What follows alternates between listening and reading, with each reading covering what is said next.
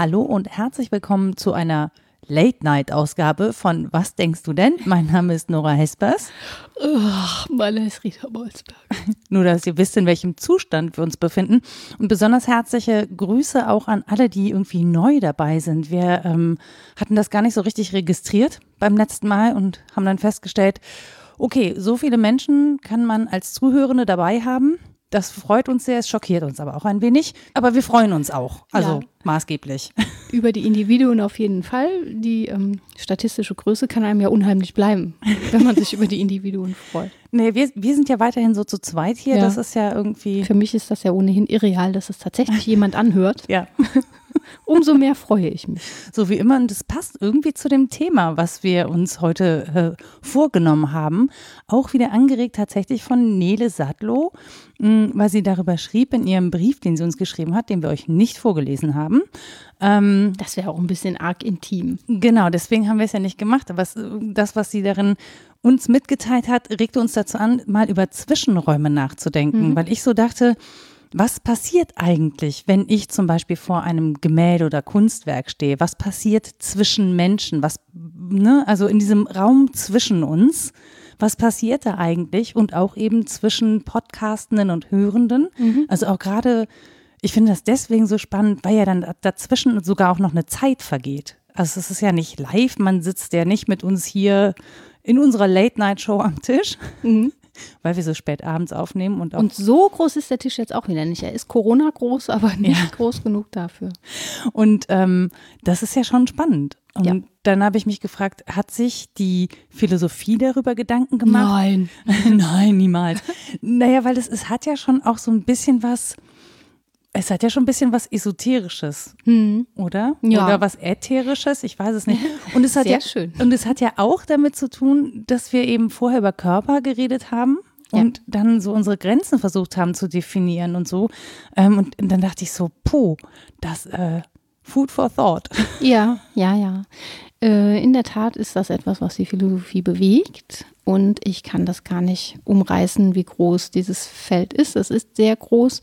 Und innerhalb der Philosophie ist es insbesondere die Phänomenologie, die sich um das Thema jetzt kümmert. Natürlich gibt es vorher Positionen, insbesondere in Bezug auf Rezeptionsästhetik. Das hast du ja angesprochen, ne? was passiert zwischen Kunstwerk und Betrachter, Betrachterin, ähm, die das schon mal vorformuliert haben. Aber ich würde sagen, gerade so seit ja, 1900 ungefähr ähm, beginnt das, dass die Phänomenologie diese Zwischenräume in besonderer Weise entdeckt. Und wir müssten dann sprechen über den Begriff Leiblichkeit nochmal, so 2.0 wie nach der letzten Folge, in anderer Hinsicht, aber insbesondere um ähm, dem auf die Schliche zu kommen, was wir uns jetzt vorgenommen haben, über so Begriffe wie Stimmung und Atmosphäre. Und du hast total recht, es ist natürlich äh, schön jetzt zu sagen, ja, ja, das macht die Phänomenologie, weil das ist ja dann praktisch, dann hat man eine Disziplin, die sich dessen annimmt. In Wirklichkeit ist es aber wissenschaftlich schwer zugänglich. Andererseits, was ist nicht wissenschaftlich schwer zugänglich? ja, also man ordnet ja die Dinge der Erkenntnis immer so zu, dass man denkt, oh, da passen Subjekt und Objekt aber ganz prima zusammen und dann hat man die richtige Methode, um was rauszufinden. Und in Wirklichkeit ist das alles Hermeneutik, weil wir irgendwie Daten sammeln und dann Interpretation und Auslegung machen und ja immer begrenzt sind in dem, was wir mh, überhaupt wahrnehmen können, begrenzt auch in dem, was wir für wahr halten können und vor allen Dingen ähm, begrenzt darin mh, zu qualifizieren, was tatsächlich Wahrheit ist. Ah, Ich muss gerade tatsächlich an, an was denken, ähm, so ein mathematisches Phänomen. Also, weil ich gerade darüber nachdachte, naja, Zwischenräume sind halt auch schwierig zu quantifizieren, es sei denn, man benutzt die Mathematik. Und dann gibt es doch so ein mathematisches Phänomen, dass zwei Menschen aufeinander zugehen und immer den Abstand halbieren und deswegen nie wirklich zueinander kommen, weil es halt immer irgendwie, ich habe es nicht mehr 100 Prozent drauf. Es ist, Das gibt es auch schon in der Fabel, ne, wo die Schildkröte vorläuft und der Hase hinterher und die Schildkröte hat aber so einen Vorsprung und weil der Hase ja immer nur den Vorsprung sozusagen halbiert und so weiter, kann der sie nicht überholen. Ja, das kommt einem anfangs paradox vor. es gibt ein hübsches Kinderbuch dazu, da legt der Hase sich eine Weile schlafen. Das ist schlau. Und ist dann ganz verwundert, dass die Schildkröte tatsächlich an ihm vorbeizieht. ähm, ja, wir wissen, dass das Umschlagpunkte hat mhm. und dass das mathematisch natürlich auch an seine Grenzen kommt, weil wir ne, äh, mit anderen Vorzeichen sozusagen rechnen können und diesen Punkt des Überholens dann eben auch mitrechnen können. Mhm. Ich dachte jetzt, du kommst mit dem exponentiellen Wachstum, was uns allen ja nicht sinnlich zugänglich ist, was sich häufig auch in Handlungen niederschlägt oder Aber wir können jetzt wieder einen, einen, hübschen Graphen dazu sehen. Es wird uns so oft erklärt und mhm. nichts davon kommt an. äh, ist tatsächlich spannend. Also auch gerade so mathematische Phänomene kenne ich mich überhaupt nicht gut aus. Ich traue mich kaum davon zu sprechen. Ich hatte mich auch nur gerade spontan daran erinnert und mich darüber geärgert, dass ich nicht 100 Prozent weiß, was da los war. Ich glaube, es war auch in irgendeiner romantischen Einstein rumkommen, so ich glaube irgendwie sowas. ja, ja, da gab es irgendwas so einen Film. Sowas gibt es, wundert ah. mich und du kennst es. nee, ja, augenscheinlich ja nicht richtig. Ich erinnere mich ja immer nur so in, in ganz schlimmen wenigen Fragmenten. Wer das von euch weiß, bitte sagt mir, was das für ein Film war, an den ich glaube, mich zu Eine erinnern. Komm mit Einstein. Wissenschaftlern. Wissenschaftlern. Vielleicht mhm. war es Einstein in jungen Jahren. Vielleicht war es auch Heidegger, der Ex-Geliebte von Hannah Arendt. Vielleicht auch das. Das ist für die, die öfter reinhören. Aber, aber haben die, hatten die es mit Mathe? Nö, aber die haben mit Zwischenräumen schon. Also mit mangelnden auch. Das, was ich mich halt, also das, wo ich mich so ein bisschen vorscheue, wenn ich so auf das Thema gucke, ist ja, ich versuche das ja schon irgendwie wissenschaftlich zu greifen. Ja. Ne? Das heißt, was passiert in dem Zwischenraum? Okay, ich habe ein Bild und das Bild, auf dem Bild ist Farbe und Farbe kann ich wahrnehmen, weil Farbe ähm, Wellen sendet im Prinzip, ja. Also da, weil eben die, die Wellenlänge des Lichtes das in mein, auf meine Netzhaut trifft und so. Also ich könnte das natürlich wissenschaftlich erklären. Jetzt nicht, das ist sehr amateurhaft, ja. aber grundsätzlich kann man das ja wissenschaftlich erklären. Man kann aber ja trotzdem, gibt es einen Raum dazwischen zu überbrücken und das, was diesen Raum überbrückt, können wir ja nicht sehen. Mhm. Also wir sehen ja nicht diese Farbstrahlen, die so auf uns zutreffen, sondern das. Du das siehst streng genommen nicht das Licht genau. auch, dass es braucht. Und das ist im Prinzip schon zusammengefasst alles das, was Phänomenologie anders macht als andere äh, philosophische Richtungen. Mm, bei all dem geht es ja um eine große Drei- bzw. Vierheit, nämlich um ein Subjekt, das etwas wahrnimmt, um ein Objekt, das wahrgenommen wird. Das ist auch schon viel zu holzschnittartig, mhm. eckige Klammer drum, um das, was dazwischen passiert und um die Bedingungen dieses ganzen mhm. Geschehens. Mhm. So, und jetzt können wir entweder auf das Subjekt gucken und fragen, wie sind denn unsere Wahrnehmungsorgane, unser Hirn eingerichtet und so weiter. Was findet da statt? Das ist alles sehr interessant. Wir können auf das Objekt gucken und fragen, äh, wie sind da die Daten, die hergegeben werden mhm. vom Ding. Und was die Phänomenologie macht, ist, sie wendet den hm, Blick auf unseren Sachblick. Also wir gucken auf das, was dazwischen passiert, auf die Interaktion und kommen dann fast notwendig dabei anzufragen, was gibt es denn für Bedingungen der Möglichkeit dieser Interaktion. Mhm. Bedingungen der Möglichkeit ist so zusammengefasst das, was wir transzendental nennen für KlugscheißerInnen.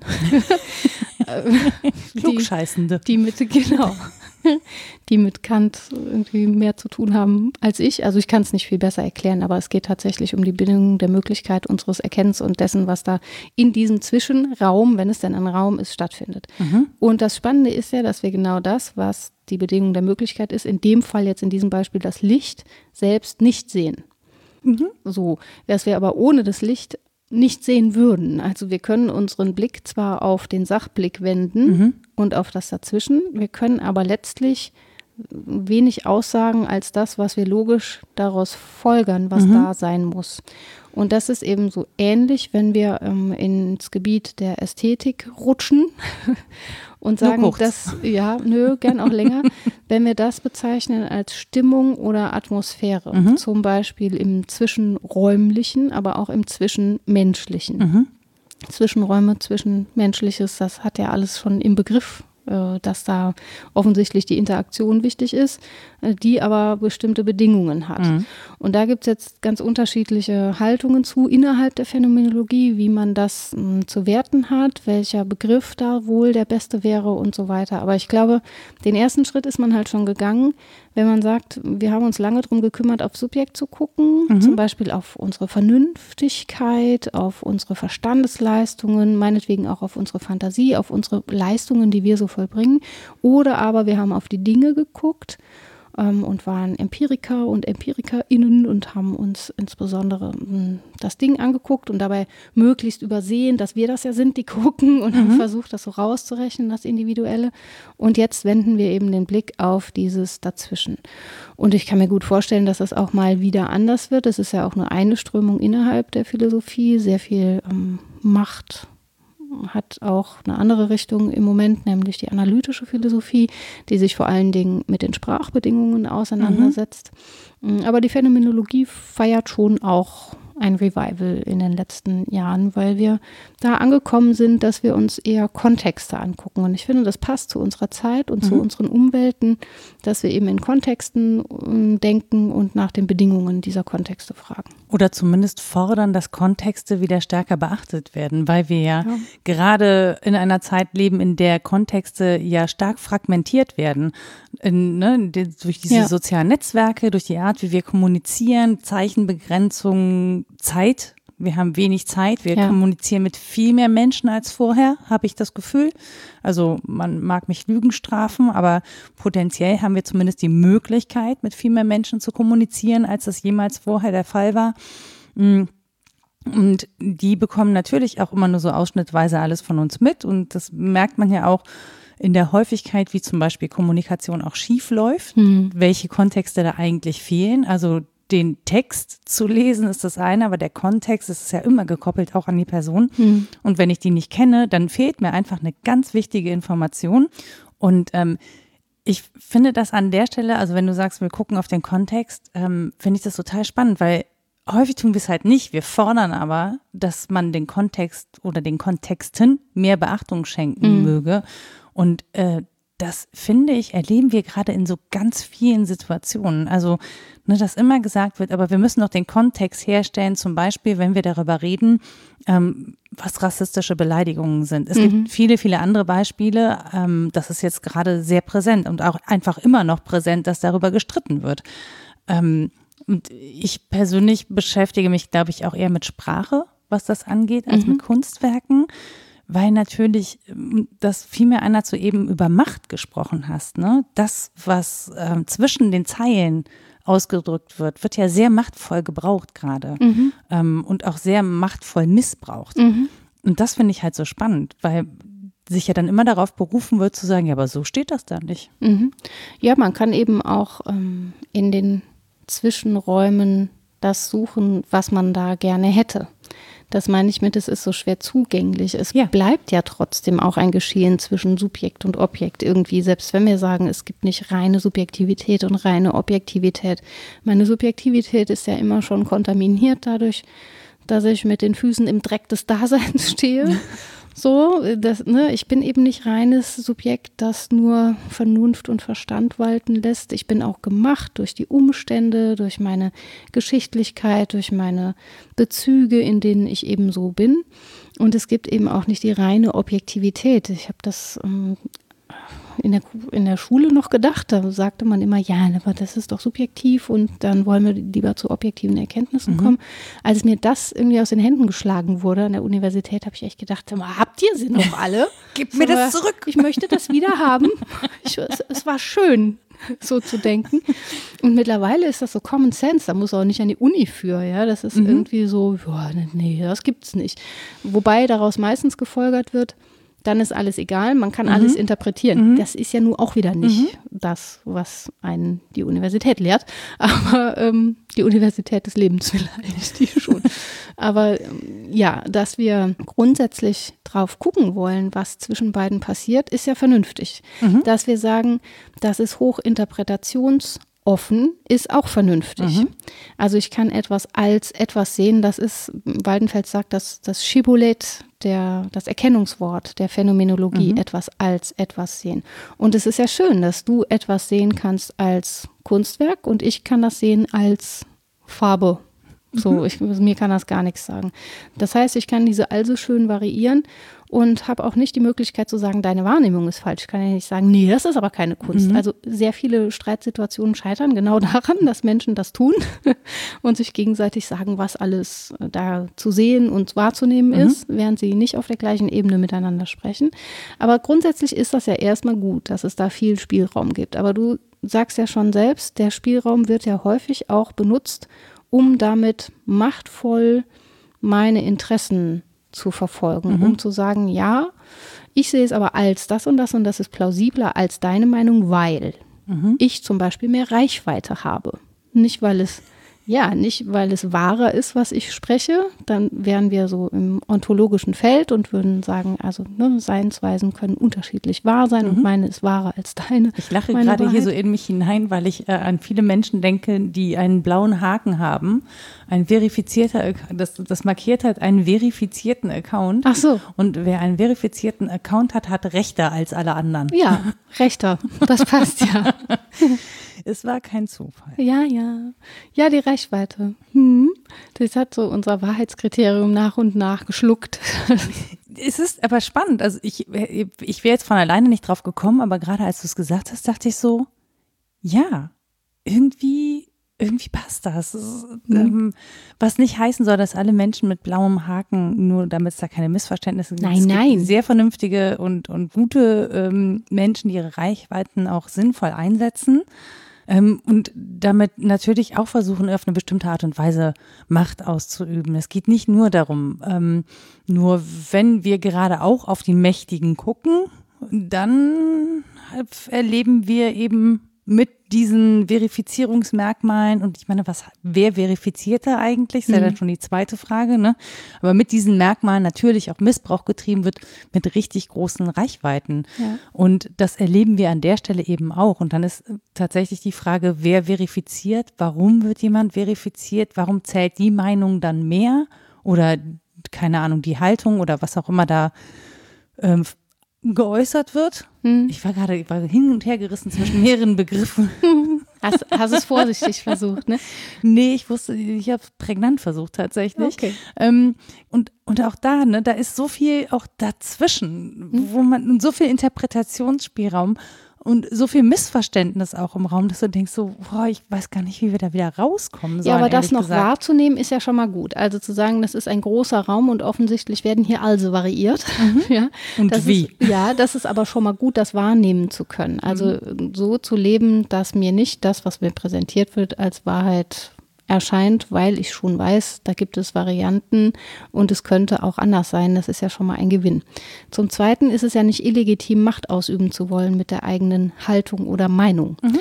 wenn man sie denn argumentativ gut hinterlegen kann und Menschen überzeugen will und etwas zu handeln hat in der Welt, also seine Verhältnisse gestalten will, ist das ja zunächst mal sehr menschlich und sehr legitim. Mhm. Die Frage ist ja, ob es dann legitim bleibt, wenn ich hm, ja, du, du hast von Missbrauch gesprochen, wenn ich wieder besseren Wissens sozusagen nicht mehr andere also gelten lasse. Mhm sondern sage, ja, ich habe mich jetzt aber dafür entschieden, meine Meinung gefällt mir am besten, weil sie meine ist und jetzt wird die durchgedrückt.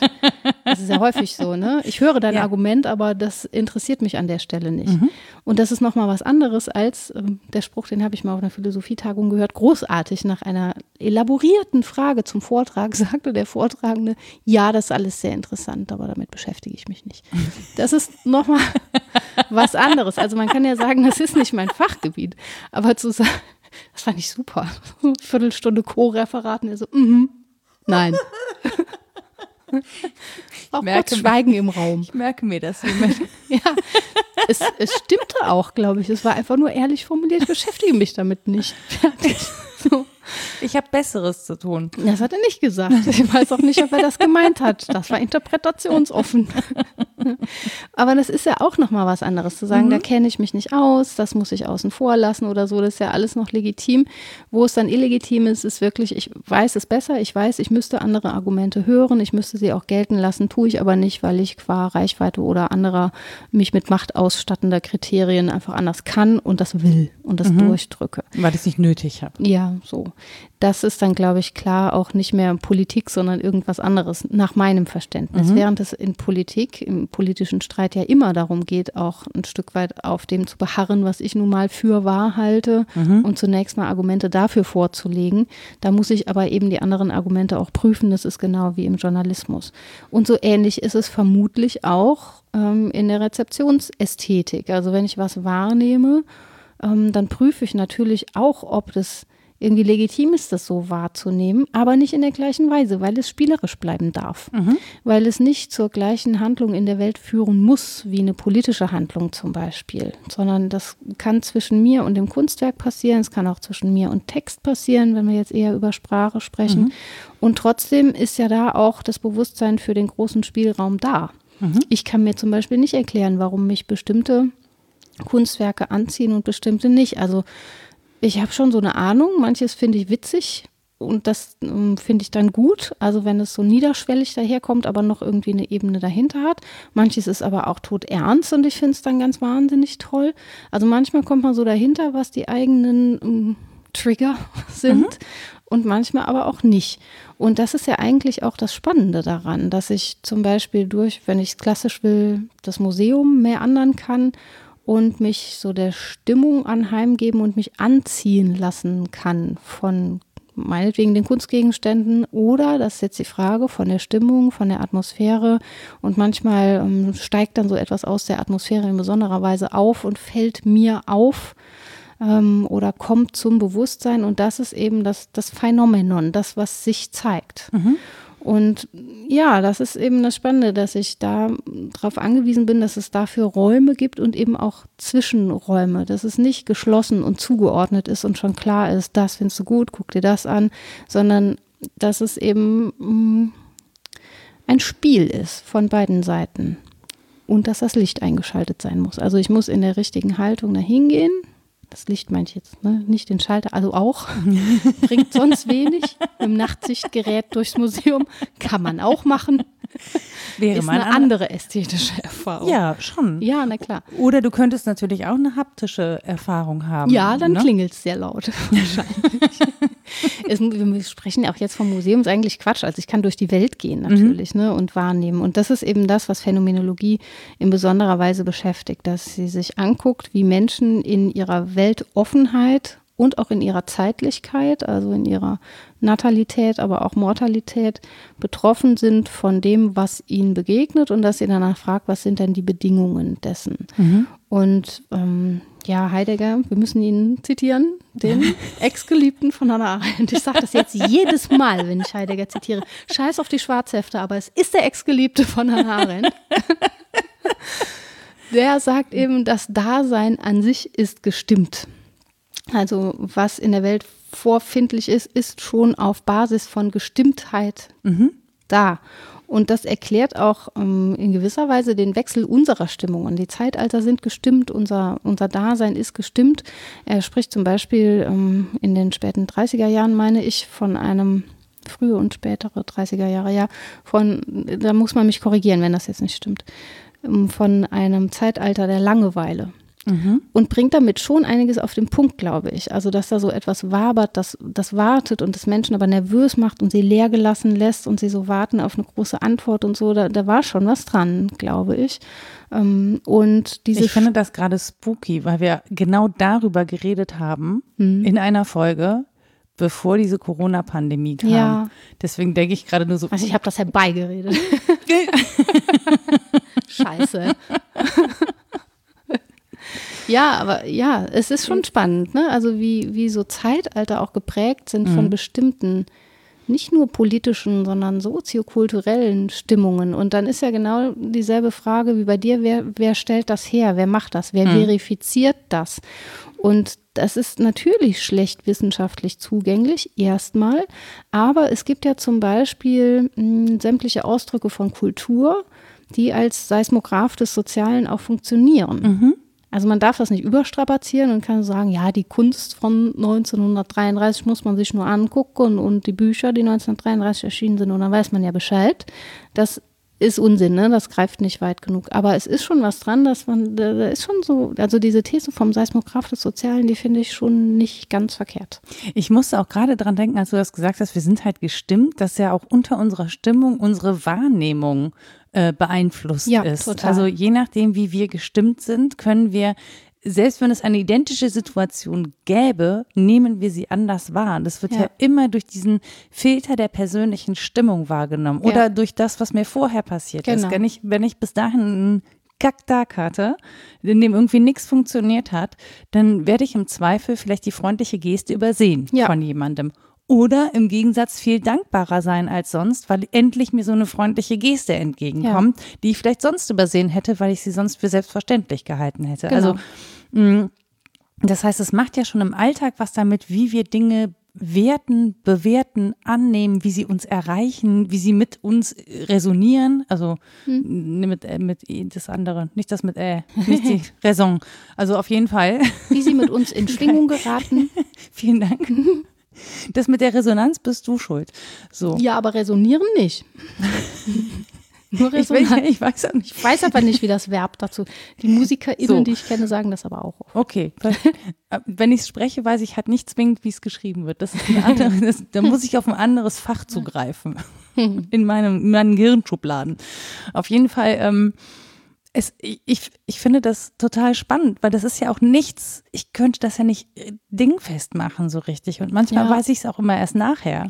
Ja, das ist das Schlimme, dass du jetzt zu dem Schluss kommst, zu dem äh, vier sehr kluge Menschen nach Schreiben eines sehr langen Buches und zwei sehr ausufernden Studien auch gekommen sind. äh, nämlich Parkinson und andere haben ein Buch geschrieben, das ist 2000 dann auf Deutsch erschienen, Stimmungen, Struktur, Dynamik und Beeinflussungsmöglichkeiten eines psychologischen Phänomens. Und ich äh, darf insbesondere das Vorwort empfehlen. Es ist unter anderem sehr lustig, weil die weil die auch für, das ist weniger lustig, aber so reflektiert und mit Abstand für Unilever mitgearbeitet haben und rausfinden sollten, wie das so ist mit den Stimmungen und, den, und wie das beeinflussbar sei und so. Und dann hieß aber deren Programm abgekürzt so als Akronym Ariel. Was, was vom Konkurrenten ist. Und dann haben sie versucht, ihre Studie umzubenennen in Persil. Persons Interests oder so mit, mit E und lives. irgendwie so. Dann haben sie beschlossen, nee, dass das jetzt auch lächerlich ist. Das heißt einfach weiter Ariel, was sie da machen. Und die legen das alles auch so da und wie sie, ach, wie sie endlose Gespräche hatten und wie man das jetzt dingfest machen kann. Das ist genau das Problem. Also es sind Psycho eine Psychologin und drei Psychologen, die versucht haben, das wirklich aufzuklären und handhabbar zu machen und auch empirisch handhabbar zu machen. Und dann erst so bei Kapitel 8 kommt dann, ach scheiße, die Zeitlichkeit. Weil man bis dahin hat man das versucht, so mit Momentaufnahmen zu machen. Und dann kommt man genau an den Punkt, das wussten die vorher, ne? aber um es dingfest zu machen wissenschaftlich, das ist so spannend, das mitzuerleben, ähm, musste man dann klar machen, nein, es ist eben wesentlich durch Zeit geprägt und genau durch dieses ähm, Kontextgebundene, dass wir eben aus einer Stimmung in die nächste geraten, dass der Moment, in dem wir vorher waren, den Moment, wie wir ihn jetzt erleben, extrem mitbestimmt. Das heißt, wenn ich jetzt einen Punkt setze und sage, wie fühlen Sie sich jetzt? Übrigens auch lustig die Schilderung, wie sie zu viert äh, bei der Erhebung mitgemacht haben. So, wie fühlen sie sich jetzt und so. Und damals war nicht Smartphone, die hatten so kleine Taschencomputer und haben dann immer piep, piep, machte das, wenn sie abends im Pub saßen. Und dann haben die alle so ein Gerät hervorgezogen, haben wild drauf rumgetippt und es ein paar Minuten später wieder weggesteckt. Und damals fanden die Mitmenschen das noch komisch. Heute würden wahrscheinlich alle sagen, ja, pf, keine Ahnung, scheißegal. So. Oder man hätte einfach seine Smartwatch dafür. Also es ist auch spannend in dieser Hinsicht. Jedenfalls, um das Ding festzumachen, hatte man ja immer nur die Momente. Du kannst ja immer nur fragen, wie fühlen sie sich jetzt? Kannst natürlich auch fragen, meinen Sie, das ist bedingt dadurch, dass Sie sich vorher anders gefühlt haben oder so?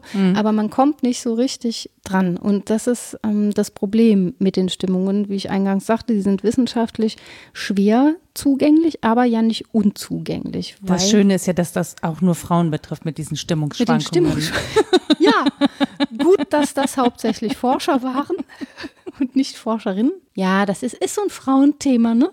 Ja, ja, Stimmung Deswegen und auch Persil und Ariel fällt mir gerade auf. Oh Gott. Wir nehmen das wieder nicht ernst genug. Hier. Nee, schlimm eigentlich. Ja. Hm, wo war ich dran? Ach so, an der Momenthaftigkeit. Und dass dann eben klar wird, ne, es ist eben dynamisch. Also dynamisch, das ist in Zeitstrukturen eingelagert und das ist schwer handhabbar zu machen. Es ist aber ja nicht unmöglich handhabbar zu machen. Weil ja, also zum gewissen Grad schon, zum Leben? Glück. Sonst wäre unsere Freiheit aufgegeben. Ja, einfach mal leben. Naja, na ja, aber wenn ich überlege, du, also um sowas wissenschaftlich handhabbar zu machen, bräuchtest du ja eigentlich was sehr Konstantes. Ja, Leben ist es nicht. So und Doch, klar. Doch, die Conditio Humana. Was sind die Bedingungen unseres Menschseins? Doch, das ist schon Ja, sinnvoll, ich- das zu benennen. ja, ja, aber das ist ja total störanfällig, permanent. Ja, also ja. das läuft ja nie, also mein Leben läuft nie, nicht mal mit Corona gleichförmig. Das ist das Schlimme. Das Wesen Ja. des Menschen ist eine offene Frage. ja. So, und da steht man dann und denkt sich, ach so. Naja, aber deswegen stelle ich mir so schwierig vor, das dann doch irgendwie so handhabbar zu machen, wissenschaftlich. Naja, man macht es halt dazu und weiß aber auch, dass man das macht. Das heißt, man legt die Bedingungen dieses Machens auch offen. Das ist ganz sinnvoll, das zu tun. Und man geht davon aus, dass dieses ganze Zwischen oder Stimmung oder Atmosphäre, wie auch immer, aber bei Atmosphäre mm, kommt gleich noch eine Differenzierung, wenn wir mögen, ähm, zwar vorbewusst ist und vorprädikativ auch, aber dass es unsere Handlungsbereitschaft und unsere Handlungen ja beeinflusst. Das heißt, an unseren Handlungseinstellungen und Bereitschaften und an den Handlungen selbst lässt sich schon, wie soll man sagen, unser Weltverhältnis ablesen, das dadurch erst realisiert wird. Auch dadurch erst, dass wir es ablesen, realisiert wird. Auch dass wir jetzt sowas erforschen, macht ja eine Aussage darüber, wie wir Menschsein verstehen. Dass wir das nämlich für erforschenswert und erforschens mh, Das ist ein Dackel schon wieder. Ja, das irritiert mich, das Leben. Schon wieder. Siehst du, schon wieder so eine Störanfälligkeit. Ja, ja, das, die Kopfhörer sind einfach nicht dicht genug. Aber das ist ja Sinnlichkeit, ne? Das ist mit Teil der Conditio Humana. Aber es ist ja so, dass wir unser Weltverhältnis dadurch ausdrücken und unser Selbstverständnis, dass wir handelnd in der Welt unterwegs sind und dass wir damit zum Ausdruck bringen, was wir so denken. Also wenn wir das aufgeben, zu sagen, unser Denken beeinflusst unser Handeln, das war Teil der, des Problems bei der Lüge. Ne, wenn wir sagen, wir können damit auch brechen. Aber so grundsätzlich ist es ja schon so, dass unser Denken unser Handeln beeinflusst. Bei der Lüge ist es eben ein Sonderfall. Ähm, dann kann man daran schon was ablesen. Das heißt, ich kann mir angucken, wie Menschen ihr Verhältnis zur Welt, zur Kunst, zur Literatur gestalten und daran zumindest ablesen, was mögliche Grundbedingungen dieser Gestaltung sind. Und dann habe ich schon eine Aussage über Stimmungen und Atmosphären gemacht. Manche Phänomen Phänomenologen gehen, also einer zumindest, aber dem folgen auch einige andere. Also Gernot Böhme geht so weit und sagt, Atmosphäre zum Beispiel ähm, kann man, wenn man es analog zur Stimmung liest, zwar auch als was hochindividuelles äh, verstehen, aber es hat auch eine objektive Seite. Also man kann Atmosphäre auch als objektive Gegebenheit auffassen. Jetzt nicht so streng, ne? aber er sagt, es geht da um die Art der Zusammenstellung von Umgebungen. Und die sind ja reproduzierbar und die haben auch eine ähnliche Wirkung. Das ist ja was, womit Werbung zum Beispiel einfach arbeitet oder Live-Marketing oder so. Und ähm, insofern hat es schon objektiven Charakter. Es Ich ist, dachte nicht gerade- unzugänglich. Ich dachte gerade tatsächlich eher so an so Fußballspiele oder Oh ja. Konzerte, Ja, wenn es ja, Leute so. einfach Hm. nicht mehr auf den Sitzen hält. Ne? Und wenn so eine Begeisterung im Raum ist, die so ansteckend ist, dass man danach da rausgeht und total euphorisiert ist. Mhm. Äh, deine Mannschaft hat gewonnen, egal in welcher Sportart oder ähm, Ja, oder eben auch wollt ihr den totalen Krieg ne? und dann brüllen ganze Massen. ich, Ja, ja. ich wollte nicht schon wieder. Entschuldigung. Aber es ist halt naheliegend. Ja, ich weiß. Ja, ich wollte das jetzt auch mal so positiv angucken. Kann mit einer man auch. guten Stimmung. Das, und, ja. und das Schlimme, das Schlimme an der Stelle ist aber tatsächlich natürlich, ne, wollte den totalen Krieg, dass die Leute dann in einer schlechten Stimmung waren, ist natürlich eine Wunschvorstellung, weil das natürlich auch ne, die das als positiv erlebt haben, da hat ja keiner, also die wollten Also das schon ja. Hurra-Stimmung, klar. Ja. Aber auf der Basis dessen, dass es äh, vielen Leuten sehr lange sehr schlecht ging, dann hat das so solche Urstände feiern können. Ne? Also auch da, wenn man nur den Moment nimmt, hat man sicher viel zu wenig ausgesagt. Auch da geht es natürlich um, um Kontexte. Spannend ist, dass ausgerechnet Otto Friedrich Bollnow darüber geschrieben hat, ein Heidegger-Schüler, und wie Heidegger und Bollnow so zum Nationalsozialismus standen, das kann man dann mal alles ergoogeln. Ich, äh, zitieren Kannst muss man die trotzdem. Wollte ich gerade sagen, kannst du es mir kurz, weil ich weiß es zum Beispiel nicht. Ja, das ist ein problematisches Verhältnis. Okay, auf, aus heutiger Sicht. Mhm. Und Bollnow sagt aber genau, das ist ähm, eigentlich das, wo wir weiter forschen müssen. Das Wesen der Stimmungen ist so interessant, gerade weil die Philosophie sich immer um die gedrückten Stimmungen äh, eher ähm, gekümmert hat, Mhm. um Angst zum Beispiel. Angst war ja schon lange Thema der Philosophie, aber nicht so sehr um Euphorie oder so oder um nicht?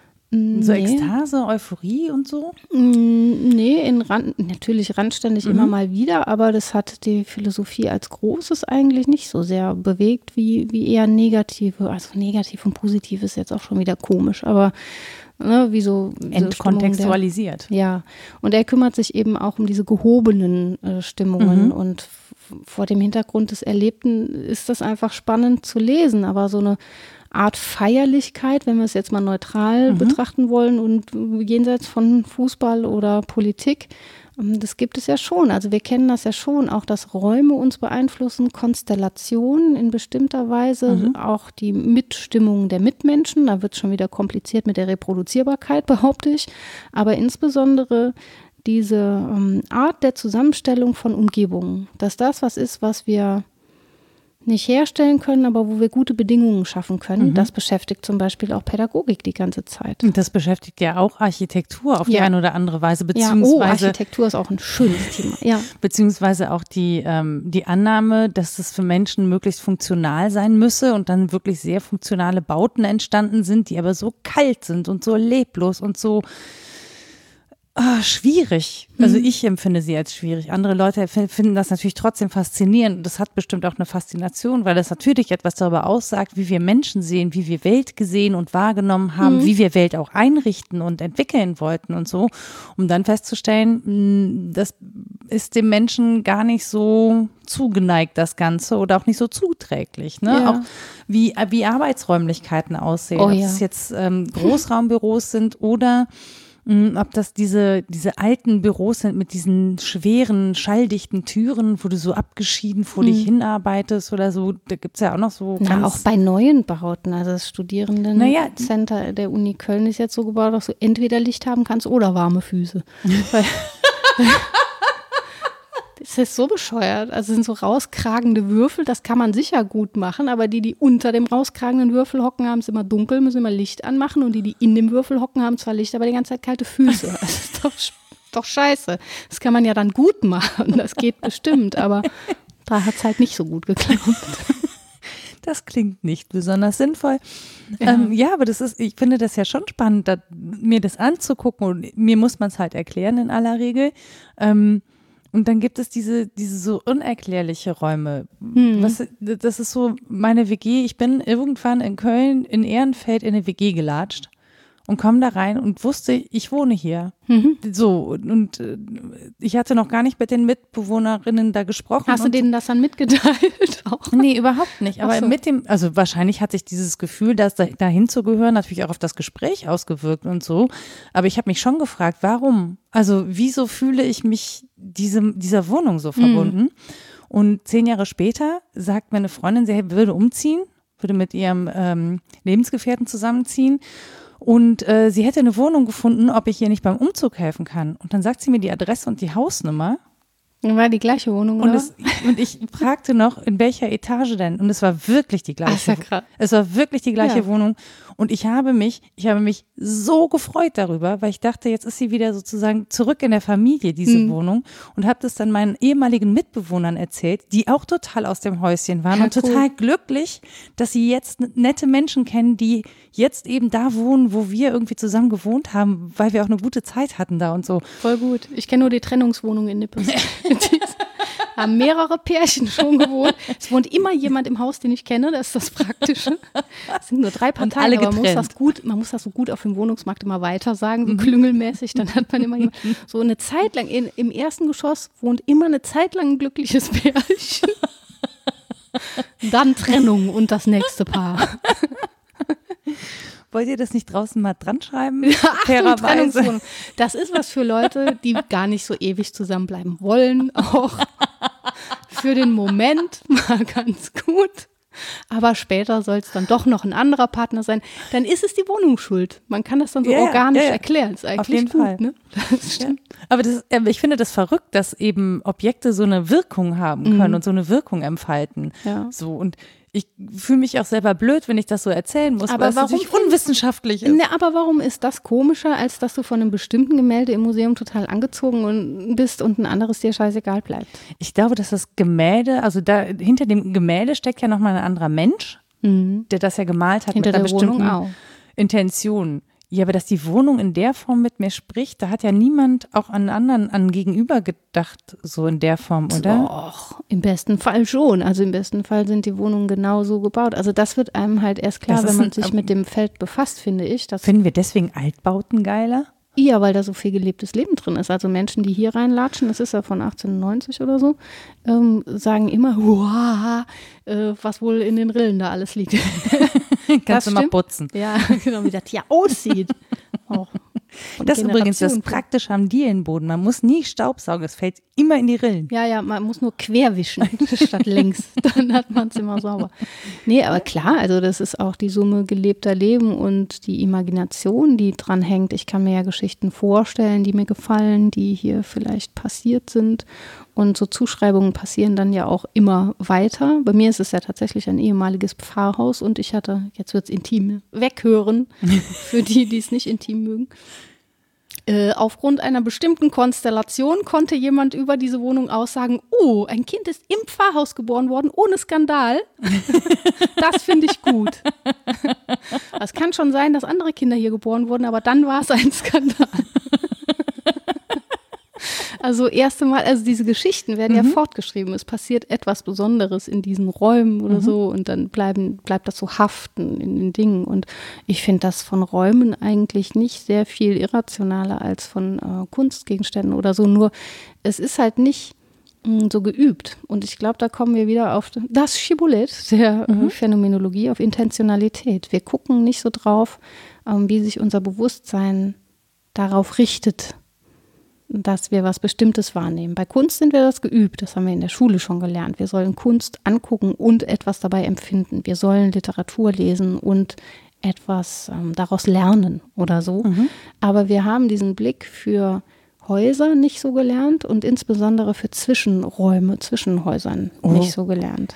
Jetzt, wo du sagst, das ist ja, das ist ja dann auch wieder spannend, ne? Diese Zwischenräume Total. zwischen, ja. also in Städten, in Lebensraum, also nicht nur, wenn ich jetzt. Also ja, Stadtplanung ist ein Riesenthema, Stadtsoziologie auch. Ich kenne da nur ein bisschen von. Jan Gehl, äh, das ist erst, warte, ich gucke, wann das erschienen ist, äh, hat das schon vor über 40 Jahren, das ist ein Däne, mhm. geschrieben mhm. und das ist erschien erst 2012 auf Deutsch, Leben zwischen Häusern, Konzepte für den öffentlichen Raum. Ah. Und es gibt auch eine tolle deutsche äh, Stadtsoziologin und Stadtplanerin, Martina Löw, ähm, die so einen raumsoziologischen Zugang wählt und die ähm, Atmosphären als die unsichtbare Seite von sozial konstituierten Räumen versteht. Mhm. Also natürlich ist immer alles sozial eingerichtet. Worauf wir nicht so gucken, ist die Hinterseite dessen und das sind die Atmosphären. Und sie geht davon aus, dass wir ja, mit Bourdieu sozusagen unseren Habitus in die Räume einleben. Mhm. Dass wir also unser spezifisches, auch klassenspezifisches Verhalten auch auf die Räume und Zwischenräume beziehen, mhm. in denen wir leben. Und das ist ein total spannender Zugang. Ich finde sowieso alles, was so ähm, den öffentlichen Raum bespielt, an Bebauung und auch Nichtbebauung oder auch an Ökologie, Verbauung. die noch da ist. Ja, genau. Humanökologie ist das andere große Thema, also nicht nur Stadtsoziologie. Humanökologie? Ja. Das klingt auch irgendwie schräg. Ja, klingt komisch, ist aber ein spannendes Gebiet der, ähm, also ein Nebengebiet der Pädagogik. Mhm. Ähm, und die Phänomenologie guckt sich auch immer mehr ökologische. Das klingt nach Menschengärtnern an. Ja, ist auch so. Bisschen gießen, regelmäßig in der Sonne hin und wieder lüften und waschen. Ja, nur erstmal sind wir ja auch Natur und Säugetiere und so. Das ja, ist ja schon mal ganz schon. sinnvoll. Und ja. äh, ne, wir sind Leben, das Leben will, mit anderem Leben, das Leben will, zusammen. So. Und so kann man sich das halt auch mal angucken. Mhm. Also fragen, was ist denn lebenswert ähm, für alle meine Umwelten, für die anderen Menschen um mich rum, für das Unbelebte um mich rum, für die Pflanzen um mich rum. Also das ist so der human-ökologische mhm. Ansatz, sich das wirklich in, in Toto anzugucken, was da so passiert. Und dann fallen einem eben auch anders die Zwischenräume auf und die Nischen. Mhm. Meinetwegen auch die ökologischen Nischen. Und dann wird es spannend, finde ich. Total, also oh, es passieren gerade so viele Dinge gleichzeitig in meinem Kopf, dass ich gar nicht weiß, wo ich anfangen soll. Nein, was mir gerade auffällt, ist, ähm, also auch weil du Humanökologie gesagt hast, dass man in Köln zum Beispiel beobachten konnte, dass Zwischenräume anders begrünt wurden. Und das mhm. ist so eine Zeit lang passiert, dass diese Samenbomben hingeworfen ja, worden sind. Stimmt. Und plötzlich war diese Stadt, die ich ja eh schon als sehr grün empfinde. Ich glaube, es gibt ist Menschen. Die auch. Das, ja, oder? Mhm. So, und aber überall wuchsen plötzlich bunte Blumen, also es blühten die Mittelstreifen mhm. sozusagen, mhm. wo ich so dachte so. Aber im Schatten der Wahlplakate verdorrte alles. Das fand ich wiederum schön. Diese großen Aufsteller an ja, der Universitätsstraße. Hinter dem FDP-Plakat nur Schlamm. fand ich ein bisschen schön. Ich habe auch ein Foto gemacht verdorrter Rasen und Hasenköttel. Ja, Alle genau. Kaninchen sind das da. Ja, sowas halt. Ist das Ihr Programm, Herr Lindner? Entschuldigung. naja, aber ich, ich fand wirklich, also das wahrzunehmen, das hat schon auch was gemacht. Also das ja. ist schon so, ähm, dass das Einfluss hat. Du stehst dann zwar im Stau und gleichzeitig denkst du dir so, boah, gut, dass es Pflanzen gibt, die jetzt diese Abgase, aber das reicht doch niemals, aber es sieht so schön aus. Und ja, tut so. mir leid für euch, könnt ihr husten? die Mondblumen so machen. Sonnenblumen standen da auch. Ja, ja. Aber äh, das, das macht ja schon was. Das macht ja auch was mit deiner Wahrnehmung und, Klar. und das macht was mit ähm, das macht ja auch was mit Klima, also Mikroklima in diesen Städten. Ja. Das wissen wir ja inzwischen auch, ne? Dass ähm, das dann auch wieder Einfluss hat auf Wohlbefinden der Menschen, die da leben. Ähm, das haben wir gesehen an so einem Platz wie diesem, wie dem Ebertplatz. Mhm. Wer das nicht könnt, kennt, das ist eine wirklich grundsätzlich eher hässliche Ecke in Köln. Das ist so eine, so eine Stadtinsel. Wenn man auf Brutalismus ist, steht, geht's. Ja, auf jeden Fall ist da drunter so ein, so ein U-Bahnhof, wo sich mehrere Linien kreuzen. Drumherum ist wirklich Verkehr, der auch so schlecht geleitet ist, dass man nur über Umwege diesen Platz überhaupt überqueren kann, mhm. wenn man nicht Fußgängerin ist, weil dann kann man eben unter die Tunnel. Da will man aber nicht rein, weil die wirklich ein bisschen gruselig sind spät abends, mhm. ähm, weil da nichts los ist. Wir riechen auch schlecht. Und wenn was los ist, ja, dann nichts genau. Gutes, sind wir mal ehrlich. Ja, ja also das war lange so. War eine lange Zeit, es roch auch nicht so angenehm. Ja. Naja, weil es ja auch ein Rückzugsort war ja, für klar. Menschen, die halt ne, äh, woanders schutzlos sind. Ich spreche sind. auch nur ästhetisch, nicht genau. politisch. Und ja, naja, es wurde ja politisch gewendet dann. Ja, ja. Und dann haben, hat sich die Bevölkerung, die da lebt, ja dafür eingesetzt, dass auf diesem Platz was los ist. Ja. Das heißt, dieser Brunnen, der da war, der, der Nagelbrunnen, der Nagelbrunnen, der sieht wie aus wie überdimensionierte Nägel. Und da wurde aber, da war nie Wasser. Mhm. So, der wurde überhaupt nicht genutzt. Da war einfach nur ein Stahlkunstwerk.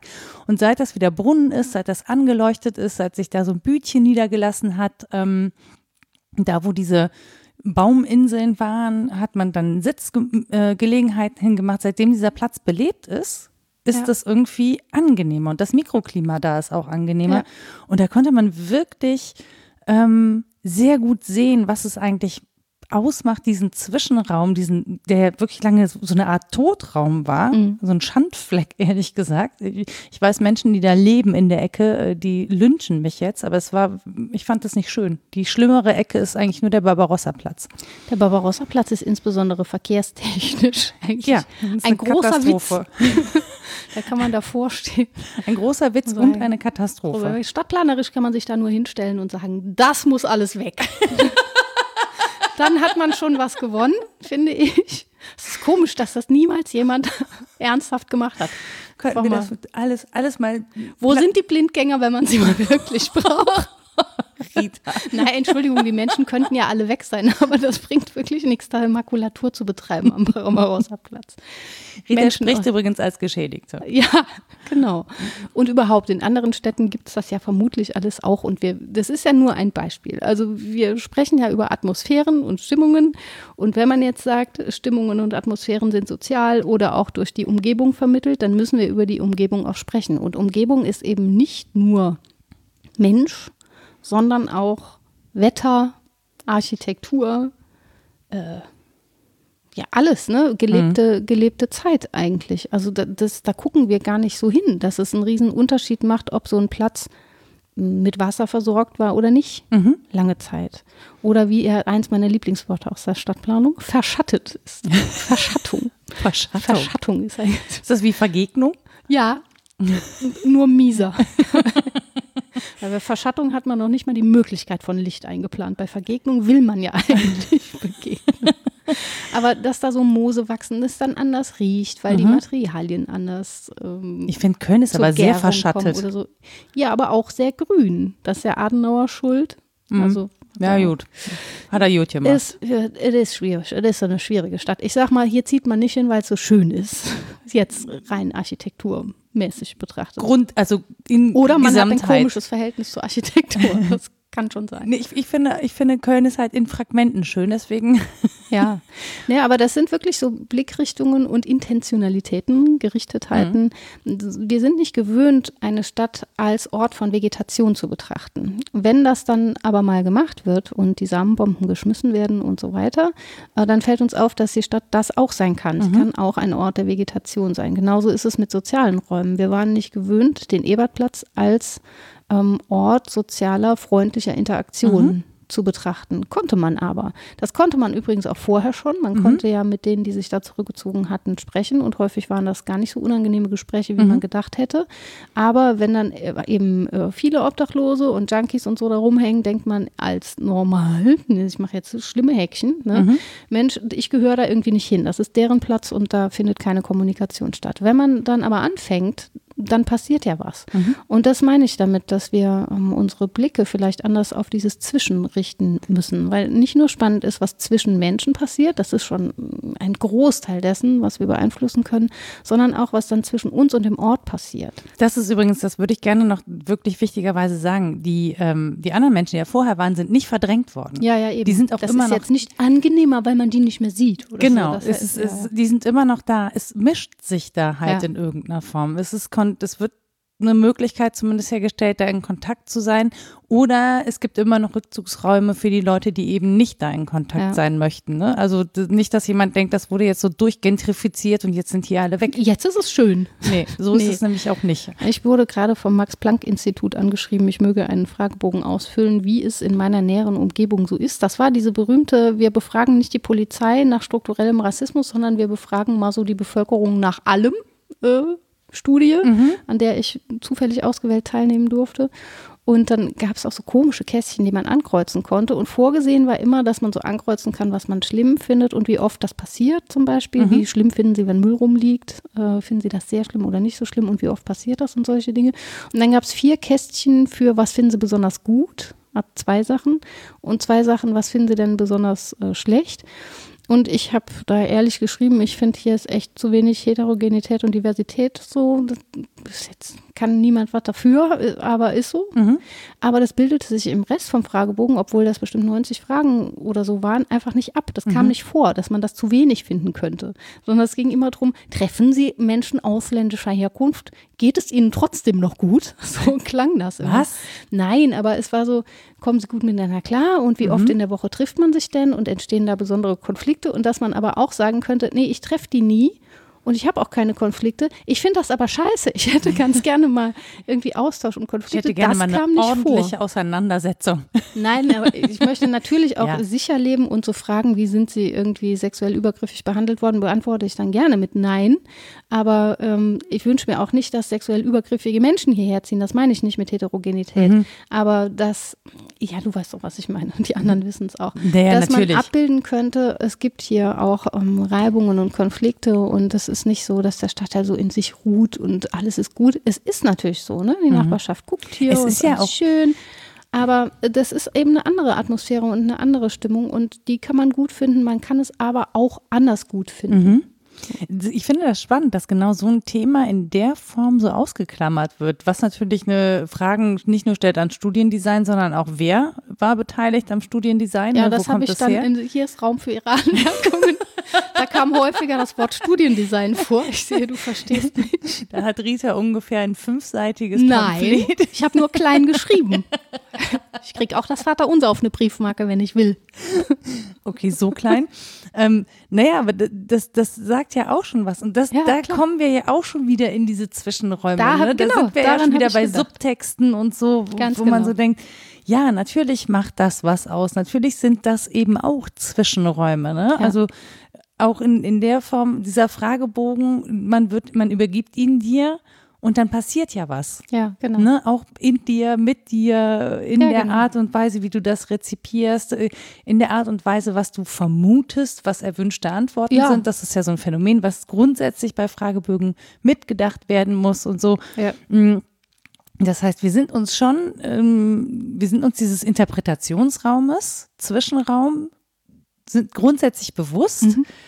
Gleichzeitig, und das finde ich gerade an dem, was du erzählt hast, so spannend, gleichzeitig haben wir da auch echt krasse blinde Flecken Ja, genau. wo ich so denke, so, ja, und, und ich, vielleicht ist das das noch Spannendere an Zwischenräumen, mh, dass wir die, dass wir eine Anstrengung unternehmen müssen, um sie wahrzunehmen. Mhm, also genau. um sie überhaupt erstmal als solches, als existent wahrzunehmen Ja. und zu entdecken und uns die Frage zu stellen, um mal wieder auf den Ausgangspunkt zu kommen, was passiert eigentlich zwischen mir und einem Bild, das ich betrachte? Genau, und da ist dieses Moment, dieser Moment und dieses Moment, beides als Motiv und auch als zeitlicher Moment der Irritation, glaube ich, wichtig. Das war immer wichtig im Ästhetischen, aber auch im Zwischenmenschlichen. Mir muss ja zunächst etwas auffallen, etwas muss sich mir zeigen können. Das heißt, etwas muss von dem abweichen, was ich einordne in Schublade ganz normal, nehme ich gar nicht weiter wahr. Weil vieles in unserem Alltag natürlich schnell weggeregelt wird, so im Bewusstsein ähm, weil es nicht weiter zählt. Das heißt, ich muss da erstmal stolpern oder ja, mir muss etwas einfallen, auffallen, als auffällig ähm, begegnen, äh, bevor das passiert. Und das war, glaube ich, Neles Frage mit dem Chiasmus. Also sie sagte, sie kennt das von Merleau-Ponty, ich auch. Chiasmus ist erstmal eine Überkreuzung. Es ist ja auch eine rhetorische Figur, wenn was so überkreuzt sprachlich ausgedrückt äh, wird. Und ähm, sie schrieb das in Bezug auf das Zwischenmenschliche, dass sich ja zum Beispiel Blicke kreuzen. Wir können aber auch über, meinetwegen können wir über Straßenkreuzungen reden, ja, oder in Nippes ist eine, die gibt es ganz selten auf Shibuya der Welt. Crossing. Ja, ja, genau. Das ist spannend, ne? wie man Straßen kreuzt, aber auch wie sich unsere Wahrnehmung mit der Wahrnehmung anderer kreuzt. Also wie meine Eigenleiblichkeit nicht bei sich bleibt, sondern durch den anderen wahrnehmbar wird, wie ich durch den Blick des anderen mir selbst vielleicht erstmal auffalle, wo ich total selbstvergessen war vorher. Genau, das ist das, was Nele dann konkret gesagt hat, Genau. ne? dass sie sagte, na, ich werde mir erst meiner Leiblichkeit bewusst, wenn ich einer anderen Person begegne, die diese Leiblichkeit wahrnimmt, weil Ja. sonst, und mir geht's oft ähnlich, ich kann total vergessen, dass ich so ein Hautkostüm mit mir rum, gut gekleidetes Hautkostüm mit mir rumtrage. Mhm. Na, sehr gut gekleidet. Sehr gut gekleidet, Ja. Homeoffice-Style, yo. Aber ähm, das kann ich gut vergessen. Das Mhm. kann ich gut ablegen. Und je nachdem, wie ich angeguckt werde, auch als Frau zum Beispiel, ne, ähm, gibt es eine unterschiedliche Form, wie ich mich wahrnehme. Das Ja. kann angenehm, das kann aber auch unglaublich unangenehm sein, Ja. sich seiner Leiblichkeit bewusst und zu werden, durchs Orten, angeguckt in werden. ganzen Orten geht es ja auch so, dass sie in Ja. bestimmter Weise angeguckt werden. Ne? Wenn da irgendwie schreckliche Morde passiert sind, äh, da bin ich für den WDR mal befragt worden daraufhin, ob sich dieses Image dann jemals wieder wendet. Ne? Das alles, oh, der Horrorort. Der Mhm. Ort wird auch in bestimmter Weise angeguckt. Und dass da viel anderes vielleicht auch ist, das ist dann eben mal egal. Oder bestimmte Stadtviertel wecken Begehrlichkeiten. Warum eigentlich? Weiß man nicht so genau, warum jetzt genau das ähm, eben so durchgentrifiziert werden soll. ja, genau. Warum ist das jetzt so en vogue? Warum dann in fünf Jahren nicht mehr und wieder was anderes? Das sind ja so Begehrlichkeiten, die in der Durchkreuzung liegen, wie, wie Menschen ihre Blicke kreuzen auf das hin, was sie wollen. Und das was sie für finde ich, begehrlich finden, ne? Oder was irgendwie so dem Lebenswunsch, Lebensgefühl, aber Ja. auch dann an nur einer bestimmten Also das ist ja dann auch immer nur Das können ja auch imaginierte Atmosphären Genau, sein. Die ja. muss ja noch gar nicht da sein, sondern das reicht, wenn ich ähm, mich darauf hin projiziere, dass, dass ich sie da eben vermute oder so. Und dann wird sie dadurch auch wirklich. Und das ist halt das Spannende, wie Menschen sich auf dieses Problem beziehen. Das meinte ich mit äh, Heideggers phänomenologischem Ansatz, der trotzdem irgendwie ähm, den Menschen im Mittelpunkt hat und mm, obwohl er davon auch versucht abzusehen, insbesondere im Spätwerk, dass man sich fragt, wie beziehen sich Menschen auf ihre Geworfenheit? Wir sind ja erstmal so reingeschmissen in die Welt Mhm. unter bestimmten Bedingungen und wir beziehen uns aber dauernd darauf. Tun wir das bewusst oder unbewusst? Was machen wir damit eigentlich? Und damit vollziehen wir ja erst das, was wir zu beobachten meinen. Und das macht es gleichzeitig schwer für Wissenschaft und aber auch möglich für Wissenschaft, glaube ich, weil wir diese Bezugnahmen, glaube ich, schon äh, versuchen können zu sehen. Okay, das heißt, was nehmen wir mit? Es ist schwer zugänglich, aber nicht unzugänglich. Das ist mal das eine. Äh, Es ist zwar vorbewusst und vorprädikativ, aber in unseren Handlungen und unseren Einstellungen lässt sich einiges davon äh, ablesen. Und wir haben die Möglichkeit, unsere, äh, unsere Blickrichtungen zu ändern, wenn wir aufmerksam drauf sind und das gerne wollen. Und dann können wir auf die Zwischenräume, auf die Kreuzungen gucken, auf die Zwischenleiblichkeit statt nur auf mich. Und dann macht das irgendwas mit Welt. Definitiv. Also es erweitert deinen Horizont in der nächsten Umgebung, würde ich fast sagen. Ne? Also, Ja, das sowieso. Weil diese Zwischenräume können wir ja wirklich überall entdecken. Mhm. Ähm, dafür muss ich ja gar nicht wirklich weit raus. Nö, nö, du kannst auch auf deinem Stuhl sitzen bleiben und erst mal gucken, was du da so vorfindest im Blick, Riech, Hörfeld. Das ist schon spannend genug. Ähm, ich finde eben spannend daran, dass wir nicht aufgeben, dass unsere Einstellung unser Handeln irgendwie beeinflusst. Also das, das fällt mir wirklich schwer zu sagen, da gibt es eigentlich keinen Zusammenhang. Ich glaube, da gibt es einen engen Zusammenhang. Das heißt aber auch, wenn ich mein Handeln irgendwie mal variieren möchte, weil mir auffällt, ach, so gut war das vielleicht nicht immer, dann muss ich auch, ähm, jetzt kommt das böse Wort, achtsam ne, sein für meine eigenen Einstellungen und vor allen Dingen für die Bedingungen der Möglichkeiten meiner Einstellungen. Und das ist schon ein spannendes Projekt, glaube ich. Rita ist ein zwiespältig Ja. zum Wort Achtsamkeit. Ja. Da gibt es auch einen Zwischenraum. Mhm. Neunsamkeit, Siebensamkeit, gerne Achtsamkeit, weniger. Nein, finde ich super. Das Phänomen finde ich super. Mit dem Begriff habe ich Schwierigkeiten. Ja, und mit dem, mit dem wie er ausgelebt wird. Ja. Ja. Interpreta mit den Interpretationsspielräumen hat Ja, Rita genau. so ihre Schwierigkeiten. Ja, ich habe die Welt gerne gerade bündig parallel und rechtwinklig und deswegen kann ich mit Zwischenräumen eigentlich nichts anfangen. Ich ja sehr wohl, ehrlich gesagt. Bei mir ist ja Chaos-Programm. Rita hat aber eine sehr ordentliche und rechtwinklige Literaturliste mitgebracht. Wenn ihr die jetzt sehen also wenn könntet, ist dann nichts wüsstet ihr, was Lüge als ein DIN A4-Blatt. Bitte. Ja, ja, das stimmt. Okay. Ja. Cornelia Muth. Äh, Das Zwischen, Ausrufezeichen, Fragezeichen. Eine dialogphänomenologische Perspektive. Merleau-Ponty, die Causerien 1948, das sind Radiovorträge, das ist für Podcast-HörerInnen, aber es ist leider vergriffen, es gibt das Buch nicht mehr, es tut mir total leid und wenn es das gibt, dann kostet es wirklich Unmengen Geld.